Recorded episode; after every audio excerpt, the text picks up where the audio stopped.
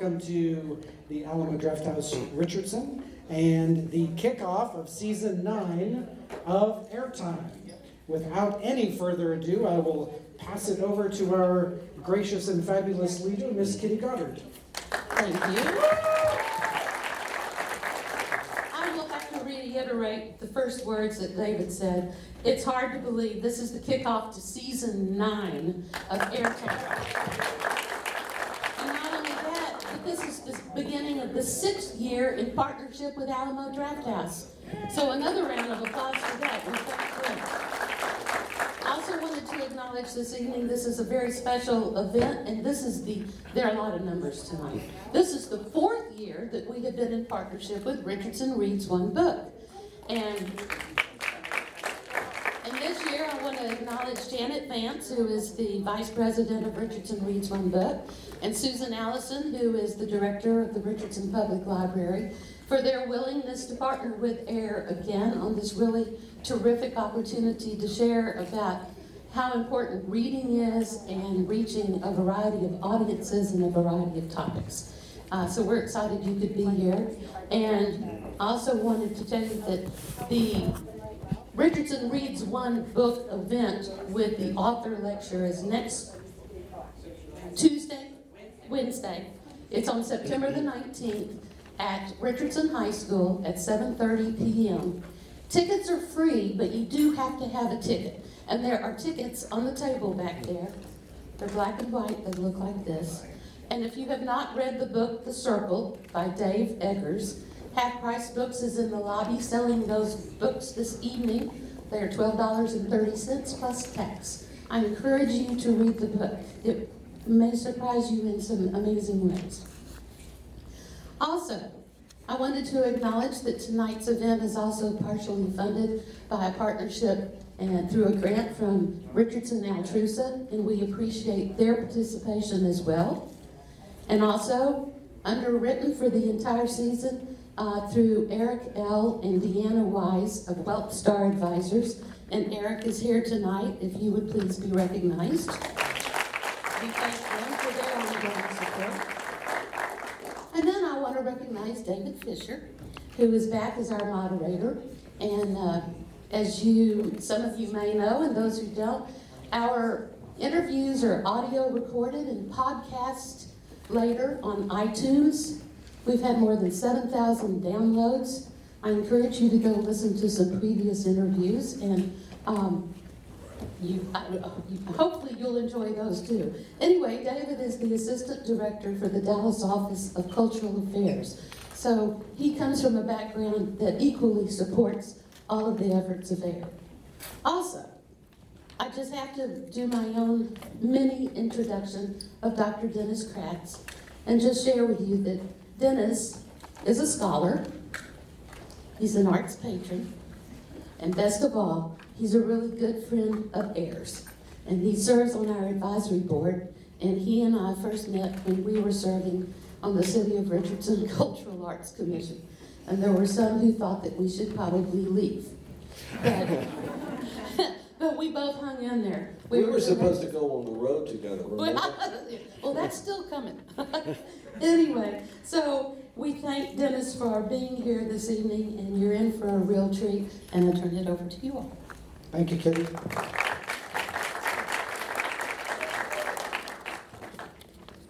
So, as Kitty said, uh, it's September 11th, 2018, and please help me welcome our guest for this evening, Dr. Dennis Kratz, the Dean of the School of Arts and Humanities at the University of Texas at Dallas.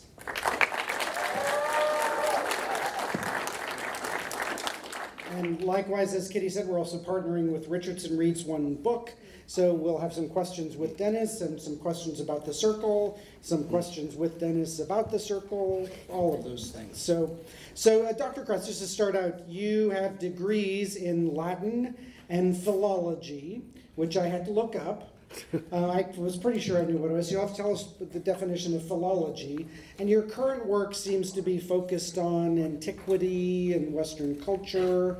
Um, tell us how you got through. How, how, did you get from Latin to philology to Dallas, Texas? Usually it's how did you get from there to actually having a job? uh, uh, i I love language. Um, so my brother is an engineer. He was uh, he was always attracted to mathematical symbols and mathematical reasoning. I was always drawn to words. Um, and in high, I actually went to a high school in in Baltimore. I uh, started Latin in the seventh grade and took four years of Latin in high school, and just like the language. Uh, it's a fascinating uh, somewhat blunt language. Uh, then I went to college. I went to, to Dartmouth College, and I was walking around one day, and the classics professor called me and said, uh, "You got an 800 on the Latin board. We want you." Uh, and I'm easy. I'm a guy. Um, I said, "Okay." Uh, so I took a La- I took a Latin course again in my uh, freshman year, and then Latin led, it's like, it's like marijuana to hard drugs. Latin leads inexorably to Greek. Um, and I took Greek uh, in the sophomore year, and it's like diving into a pool of intoxicating wine. It's the most beautiful, elegant, subtle language ever created uh, from the mind of humanity. Um, and you just, it's poetic, it's intellectual, learning, it's, it has so many cases and things, and I just got absorbed in it. And so that's how I became a classics major, just uh, being imbued with a fascination, first with the language and then with the genius of the people who wrote in it. Homer, Euripides, Plato. I spent my life hanging out with brilliant people. Um, went to graduate school. What do you do with a classics degree? I went to graduate school. I, I went to Harvard. I got a master's degree in classics. Um, and the other great thing about Greek, by the way, is um, I met another Greek major, a young woman who was studying uh, Greek, interestingly, at Wellesley College. And she's not here, so I can tell stories. Um, I was looking for some, between my junior and senior year, I was looking for someone to read Greek with. Talk about a quixotic quest. And someone said, well, there's this young, there's this uh, young woman, Abby, Abby Robinson, who also started Greek. And we met over reading the Medea together. Now, I don't know if you know the Medea, um, but through the whole drama, she kept going, You go, girl, to Medea. and well, that was the story. So I, I, not only got degrees, I got a wife and a wonderful family, um, but um, I also we also got married. So my you you missed the bad degree. Um, I started teaching school after one year of graduate school because we didn't have any money, uh, and my father-in-law wasn't thrilled with me. Uh, I got a job teaching at a small private school in Boston called the Roxbury Latin School as a Latin and Greek teacher, um, which after UT Dallas is the finest position I've ever had. These were incredibly bright, all boys, young boys, um, all of whom would wound up, uh, I'll tell my president, as McDermott Scholars at UTD. Um, and uh, when I started teaching, I made a strategic decision uh, about my PhD. Classics seemed not all that marketable. Okay, so I decided to go for the money, and I got a PhD instead in medieval Latin. that laughter is cruel. Uh, but I am available for parties, uh, showing, showing parents of students who are, who are afraid their student's going to major in humanities that anybody can get a job.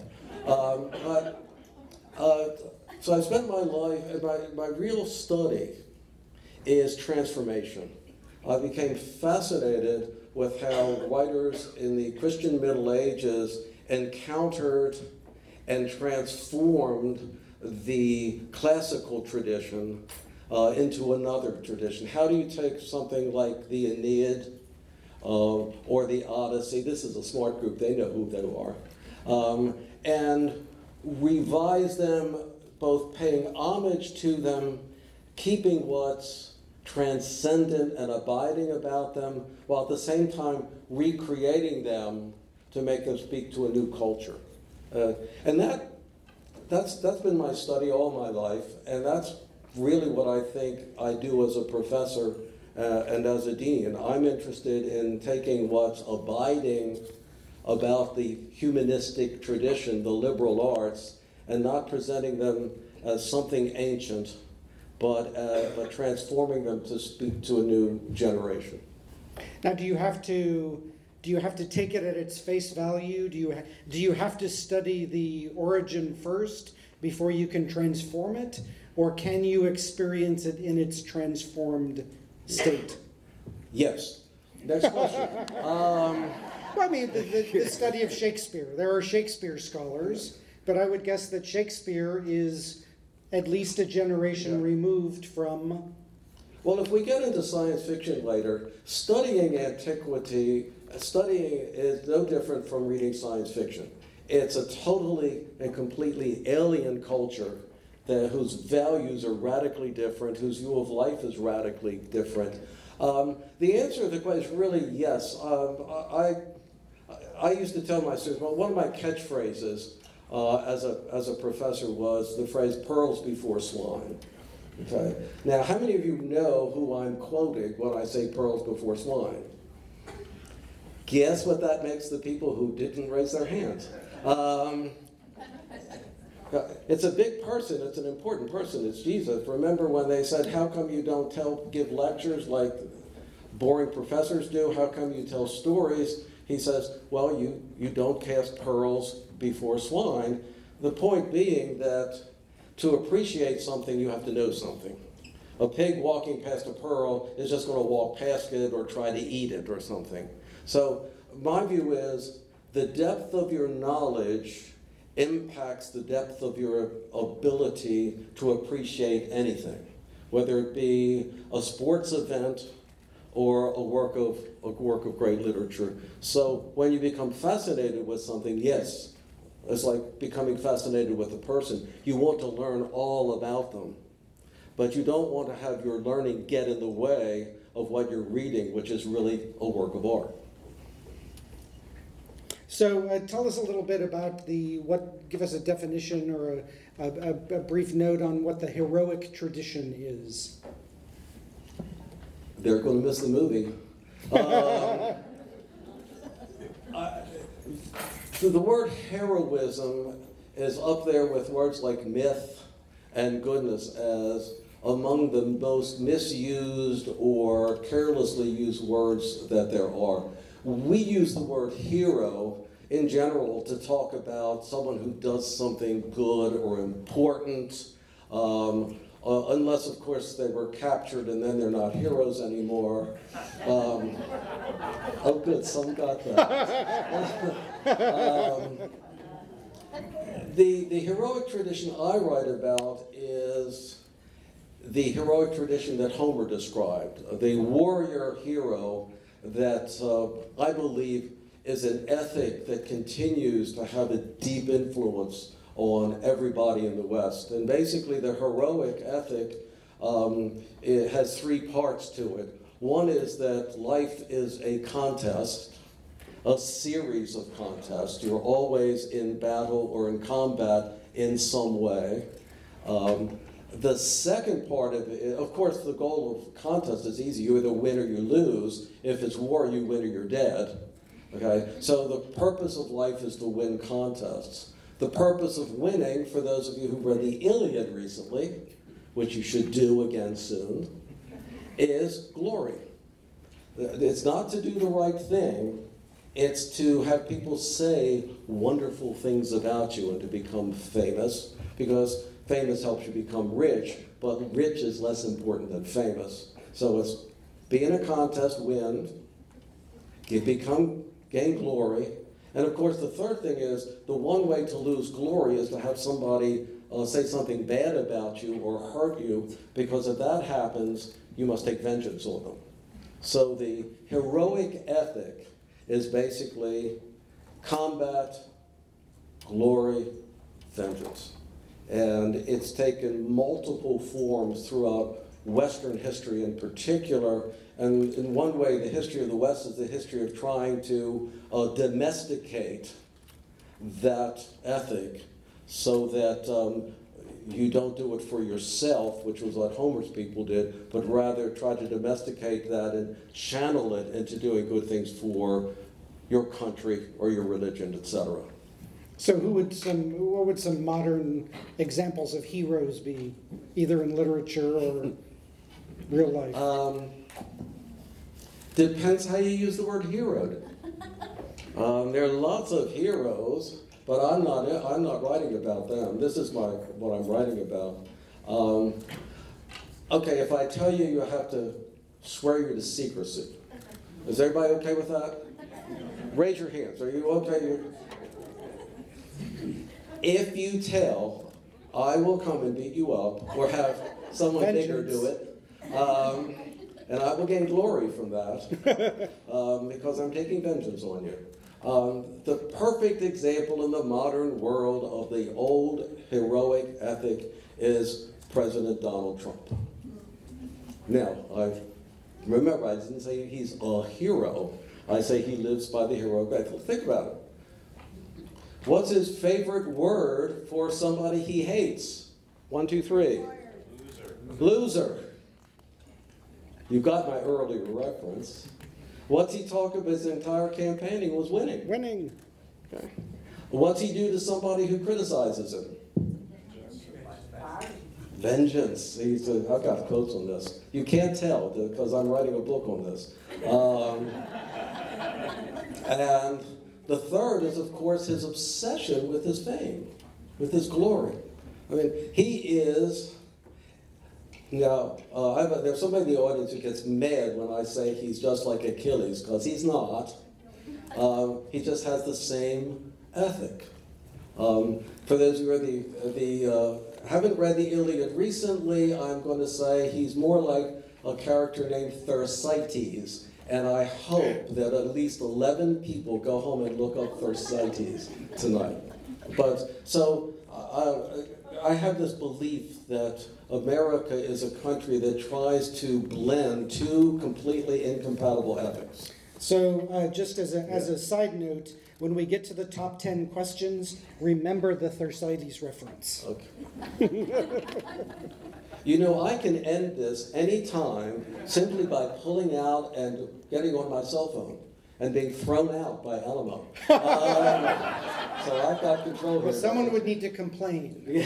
and put up a white ticket. oh, is that what they do? That's what they do. Oh, didn't happen the last time. Um, where were we? we were talking about heroes. Heroes. Um, so, and, and actually, just re- reminded. Um, in the news yesterday and today, the Texas state le- legislature is taking the word heroic out of the description of the men at the Alamo.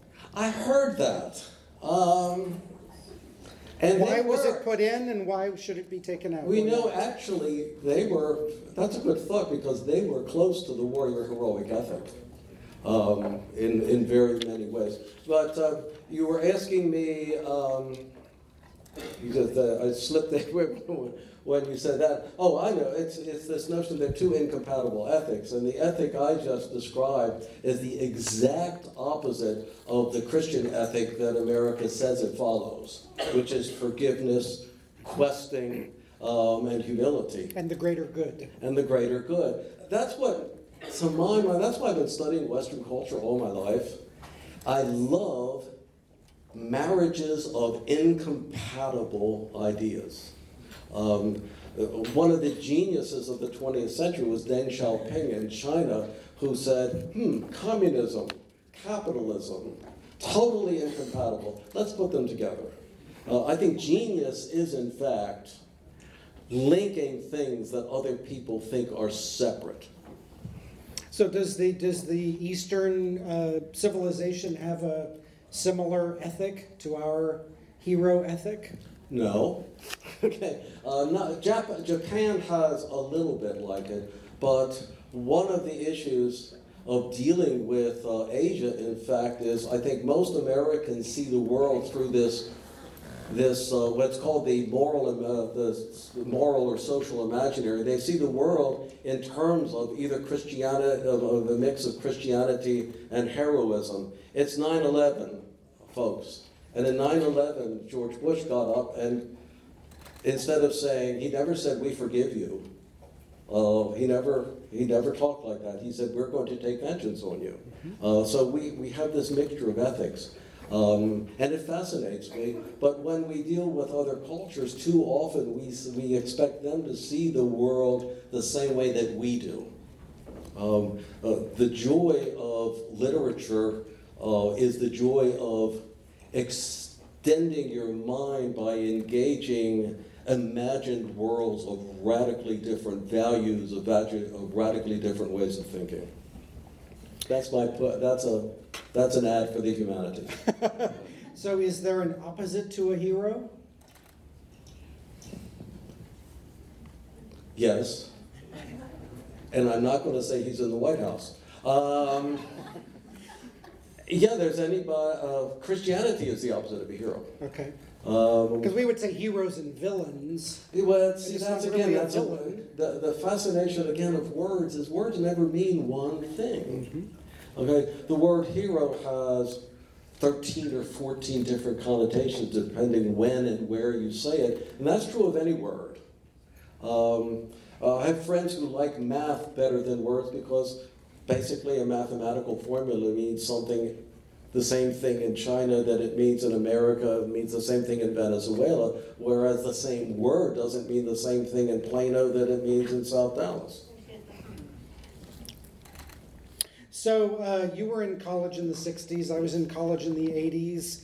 And my son, who nice is, way of saying you're a lot younger than no, me. No, no, no, no. but I, actually, my son is 14 and just going into okay. school. And now, when I was in high school, I read. Yeah Romeo and Juliet and Moby Dick and Tale of Two Cities. Um, for his summer going into freshman year, um, they read an Ayn Rand book called Anthem, and then they had a long list to choose from of books I had never heard of.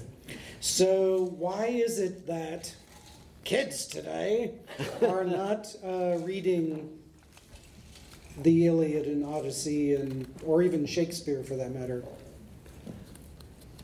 Or are they? And just having. There's so many reasons for that. One is there's just so darn long. Uh, and in education today, there's a tendency to read the shortest work by a great author. Um, I would like to see everybody imbued with the Iliad and the Odyssey. I think they're the they're the bedrock of Western culture. Um, and you know, there are only two plots in literature. One of them is a man wandering around the Mediterranean trying to get home, and the other one isn't. Um, they, the, the classics uh, are too often presented as something historical, something that happened a long time ago that has nothing to do with us. Well, you could say the same thing that, of something that happened a year ago, and in modern culture, maybe two days ago. It's all in the past. And the classics, again, uh, seem alien, and that's the reason to read them. Uh, it's a radically different vision of life. It's the natural. It's a radically different world. And in the modern world, 99 out of every 100, maybe more than that, people who read these things are going to read them in translation. So they're already filtered. And uh, as a translator, I value that experience. It enables you to travel into another's mind. Um, if you had to read one, I think everybody in the world ought to read the Odyssey every eight weeks. Um, it is, it has everything you need to know about learning to read literature, uh, and has everything you need to know about telling a good story and being a good con man. Which are all very marketable skills. So I, am going to connect. I'm not about to connect that to being a good dean because uh, there are people here who will record that. Now, just as a, a matter of, uh, uh, is there anyone else here who took Latin in high school or uh, college? Wow. Now, see, it's the best looking ones. Yeah. Right? Well, I, d- I did My point is made. Well, all but one. So we're talking about reading books. Uh, we, with the Richardson read one, reads one books, we had a fascinating book in The Circle. Um, so who do you think the heroes are, or the, or the heroic people in this book? None of them. Um, um, you know, that's it's a strange book. Um, it's I'm I'm going to confess I didn't actually like it. Um, sorry, Susan. Um, it was a pretty good book. As marketed as science fiction, it would have been a pretty traditional science fiction work that fits into the category of your creations will destroy you. Um, I didn't like the characters, uh, particularly the central character to me, who was Mae, this uh, insipid woman. Um, am I okay to say that? Um, who is a I, I like to talk to people who read a lot. She's halfway, but how many know who Mina Harker is? Ooh, read Dracula. She's the woman in Dracula who memorizes train schedules and knows and, may, and enables the quote men to do their work.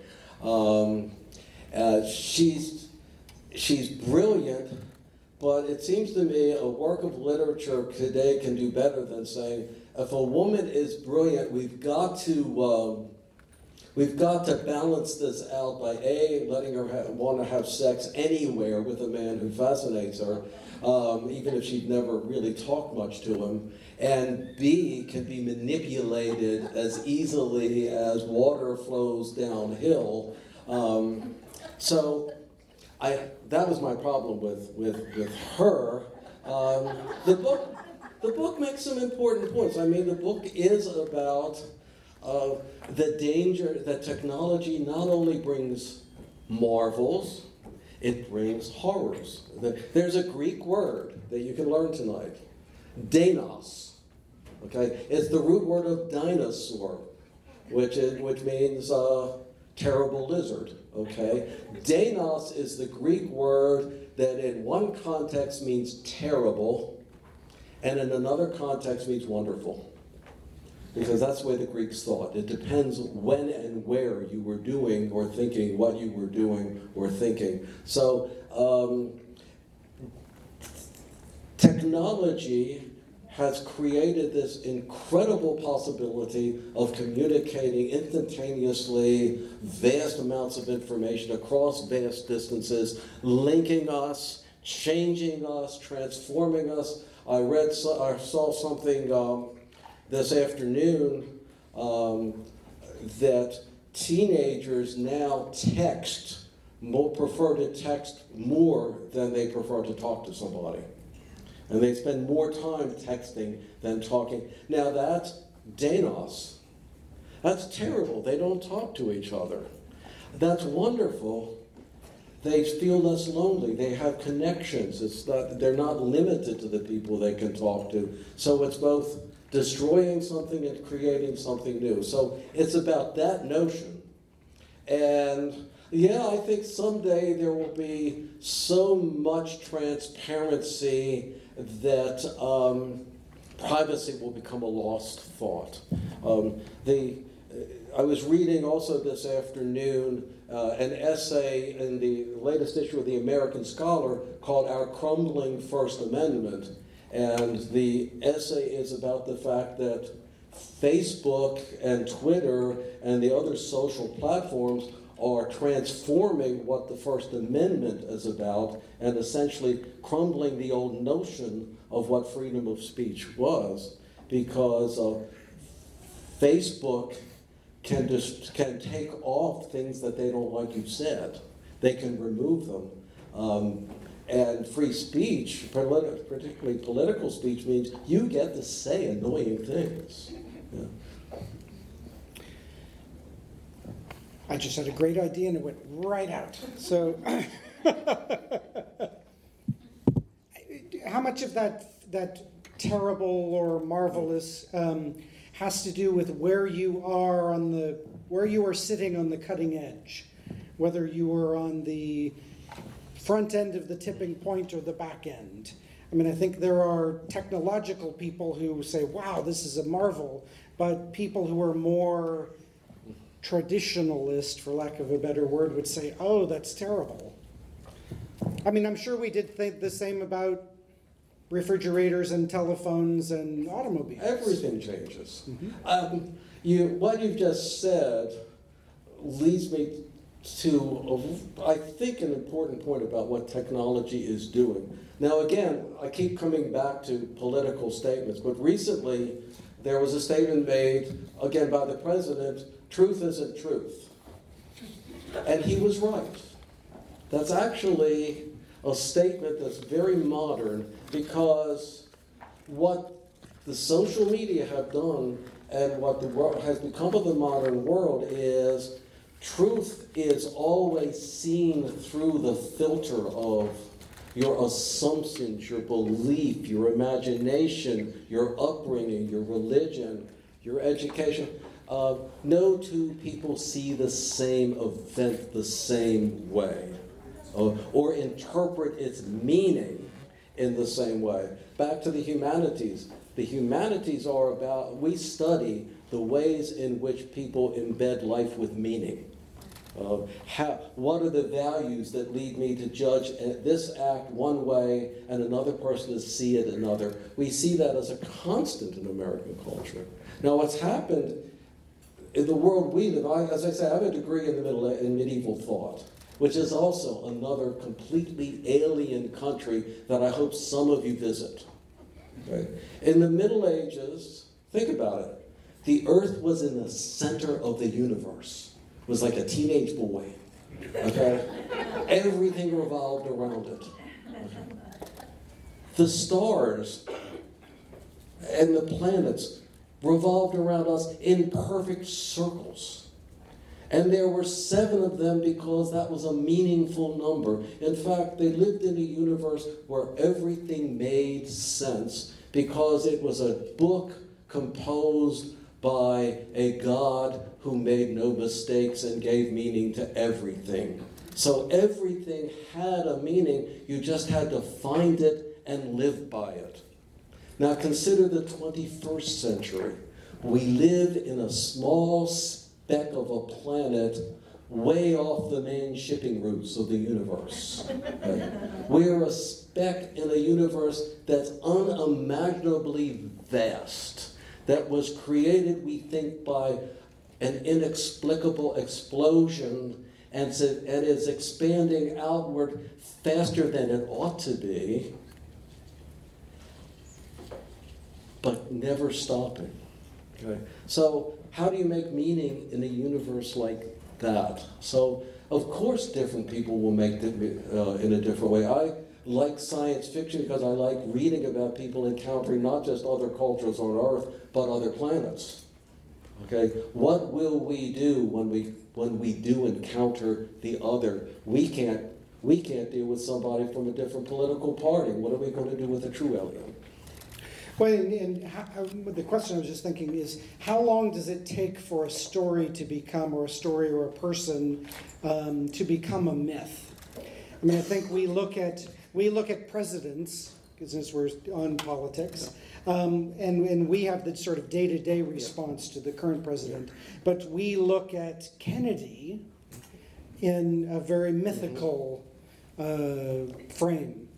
You're bringing up all my favorite words that I don't like. um, myth often has the connotation just as a story that isn't true. Well, I've just told you, nothing is true. Uh, uh, that's a story. Stories are all made up. They're all fictions. They all create alternate visions of what might be. And that's what human beings do. We tell stories. We all create an alternate universe uh, Albert Einstein's 100 years ago this month at the birthday party of another physicist, Max Planck, said that everybody who's born is essentially dissatisfied with the universe or the world that they're born in. So we all spend our time creating another world in which we live that's more amenable to us. Uh, and he then makes a wonderful statement after that. He says, This is what the physicist does, this is what the poet does, this is what the artist does, this is what the philosopher does. He names the three great domains of human life science, humanities, art.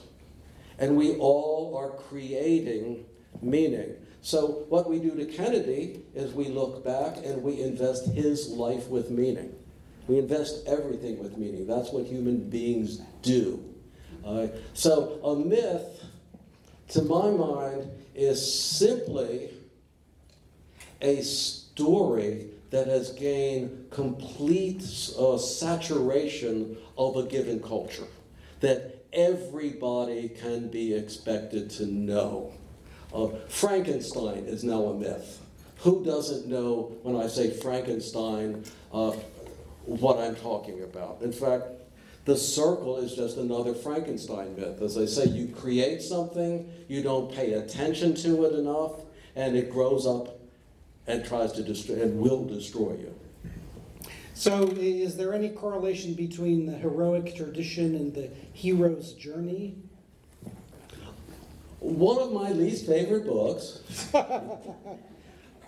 I'm going to just sneak out at the end of this because there are all these Jungians and other people who are going to hate me. I don't like that book. It's by Joseph Campbell. It's the, the notion that every, there's this archetypal story of, quote, the hero. And he, that's what he calls the hero. Um, if you want to know the archetypal myth, just go watch Star, War, uh, Star Wars movies. Um, that just read the, they read the, George Lucas read the book, copied down the plot lines, and he, he, he admits he does this, and just followed them in every story. And it has to do with uh, a person in a lowly in a lowly situation who has a call, goes to the outside world, has has adventures, symbolically dies, and comes back to life. It's I'm a I'm a person who I'm not a Platonist anymore. and I used to be. Um, I don't think there's a divine model of the heroic story. Uh, what he's done is extract a model that people have used for centuries because it makes a great story. Um, uh, the trouble is when you call it a monomyth and say this is the story of life, people will go imitate it and follow it. And what you'll do is get a good uh, formula by the number story rather than something that breaks the mold and tries to be different and challenge you. It, it Star Wars is just comfort food. It, or so you you retrofit your story to the myth. Right. You say, "Oh, that was my dark night. This is yeah. my resurrection. This is this is my journey in the wilderness." Right. Well, in my case, it's true. um, but there is no truth. right. Uh-huh. You're learning. That's uh-huh. good. So, um, so obviously, you believe that the arts and humanities are important uh, in our lives and in our uh, in our lives and our learning. So, I mean, the current uh, school districts teach STEM, mm-hmm. science, technology, mm-hmm. engineering, math, and there's a great movement to incorporate the arts into yeah. that. How do you, why is it so important, whether it's the arts or humanities or I mean, speaking of the arts and humanities broadly, why is it important to, for uh, kids to learn that? Well, kids or students or college people, young adults. Every, uh, go back to Einstein. All of us make meaning. Um, everybody here is a philosopher and a humanist, whether you know it or not, because you have a philosophy of life, whether you can. Uh, I, I, don't care so much whether you can put it in words, it's how you live. Everybody here, go back on your life, the decisions you made, the things that you do. That's your philosophy of life. The, uh, the Stoic philosopher Epictetus, which again, all of you are now going to go look up and read something by, um, said, uh, What's a philosopher? He said, Well, if, if you go to a carpenter and say, Build me a house, you don't want the carpenter to show up with a book about how to build a house that he wrote. You want him to build the house. Philosophy is investing life with a meaning by which you live and live a life that you find satisfying and deep, uh, with a reservoir of meaning. Um, education to why the humanities and arts important? Because education is not just job hunting. Yes, I, everybody should find a job. If they want a job, they should go into something that guarantees work, like medieval Latin. Okay? Education to me is a balance of three things. Okay? Science tells you how the physical world works, the laws uh, uh, at work in the universe, and that's all science does. And it's a, a, a, a, kind of knowledge without which we cannot live. But that's not enough for an educated person. The second great domain that education must include is art. We all create, we all tell stories. Every one of us told story. When you meet somebody, you don't pull out a PowerPoint about yourself. You tell stories. That's how you get to know people. That's how you create meaning in life. We wend our way through life telling stories. Right? Art is about create, uh, enhancing the experience of your individual life, making it more beautiful, more meaningful, more exciting, more troublesome. So that's it. And I don't bringing up all my least favorite words. I have a word that I, this I've said at least one person in the audience that I hate is steam. Okay? STEAM is like, let's insert art into the important world of STEM, like the dorky kid who gets to go hang out with the cheerleaders. Um, it's not enough. You need the humanities. And frankly, STEAM sounds like a bad Mel Brooks movie. you, science for knowledge how the world works, you can't do without it. Art enhancement of your experience. Can't do without it. Humanities is the study of the processes by which we invest life with meaning.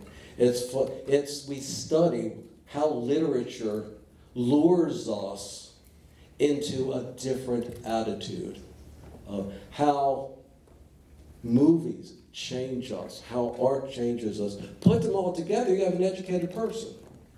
Now, my goal in life as an educator is not just to teach humanities. I love my job. I have the arts and the humanities in a university dedicated to science and engineering. There's a complete world at UT Dallas. The problem that we have in America today is we separate them. Okay? We say, here's science, here's humanities, here's arts, go your separate ways have a different school. Uh,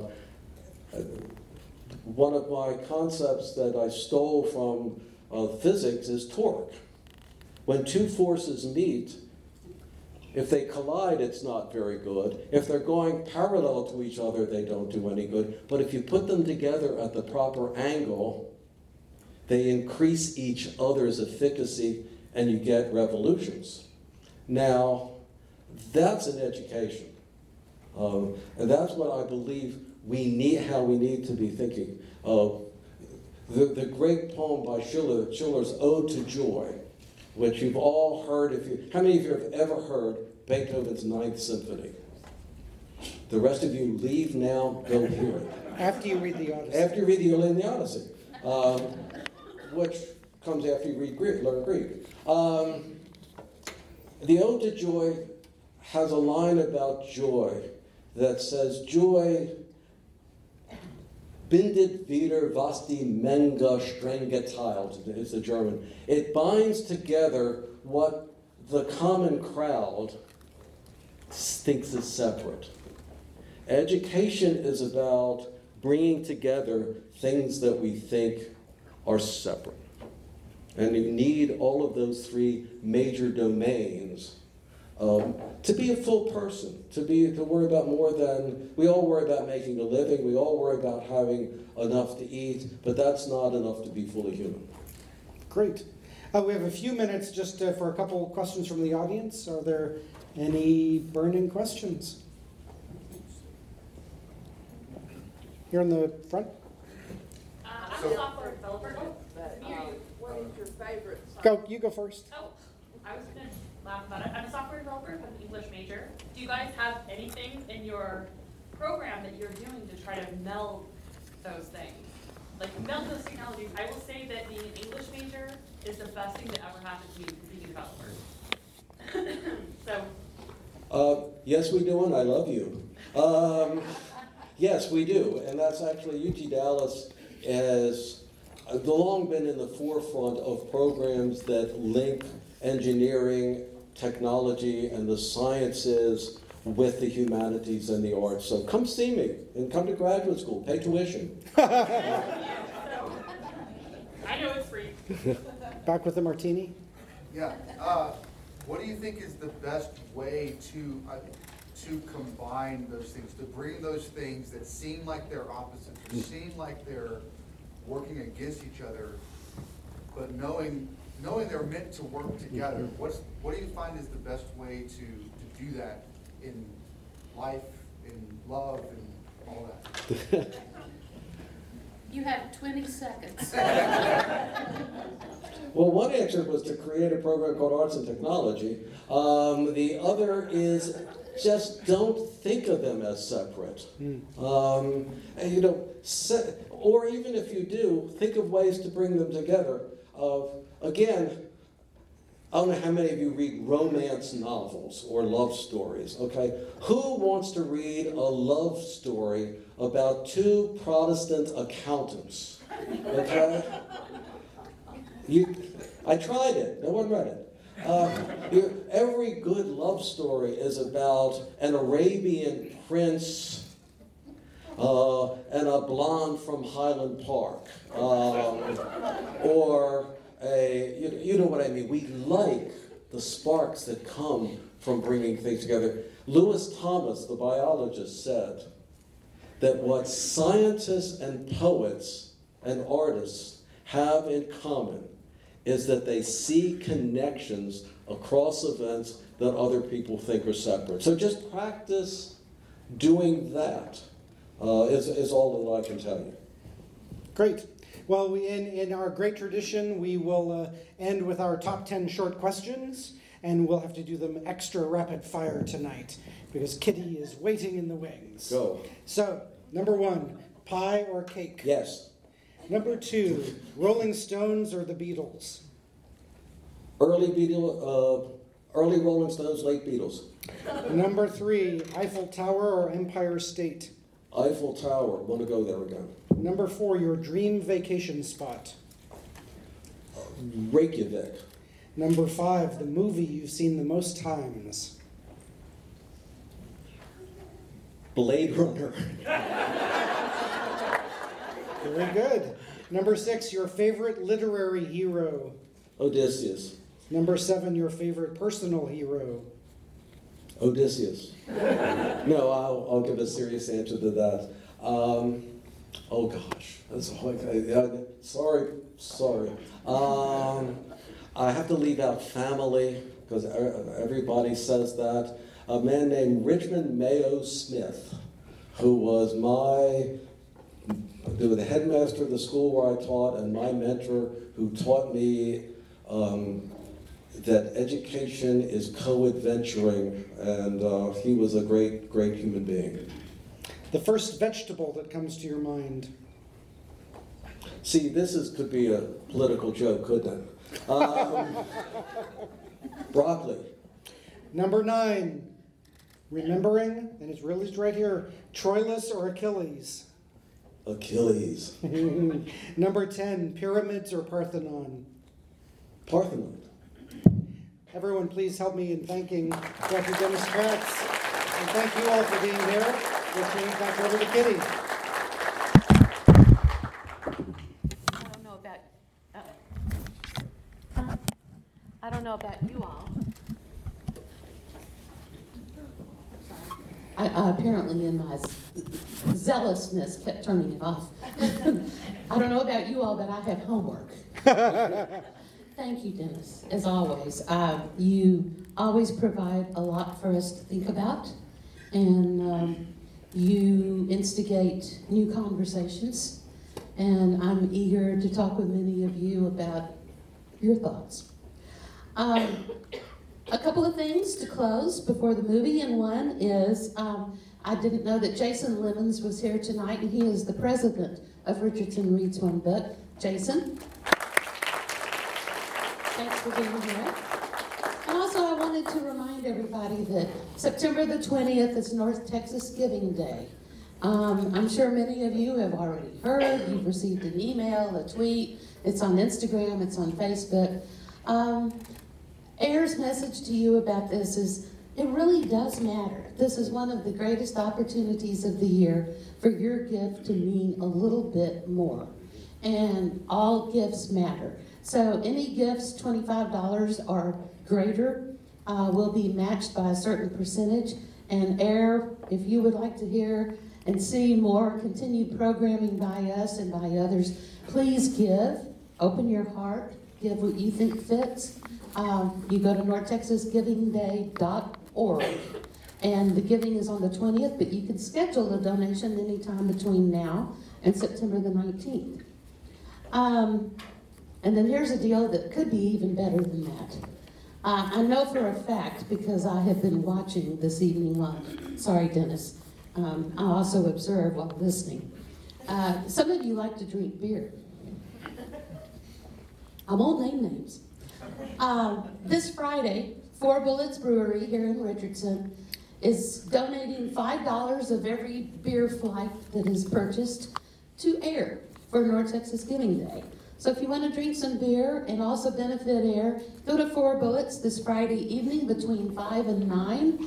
Have a flight of beer and know that you're helping AIR and you're enjoying a really good social time. So we really appreciate our partners at Four Bullets. And to close, our next air time is going to be on October the 15th, which happens to be a Monday, not a Tuesday. And it will feature Katarina Miltenberger, who is a mixologist. We will have a specialty cocktail that evening, and the movie will be The Great Gatsby. So thank you all for being here for this wonderful kickoff. I know that uh, Dennis has shared a lot for everyone to think about, and thank you, David, and hope you all enjoy the movie. Yeah.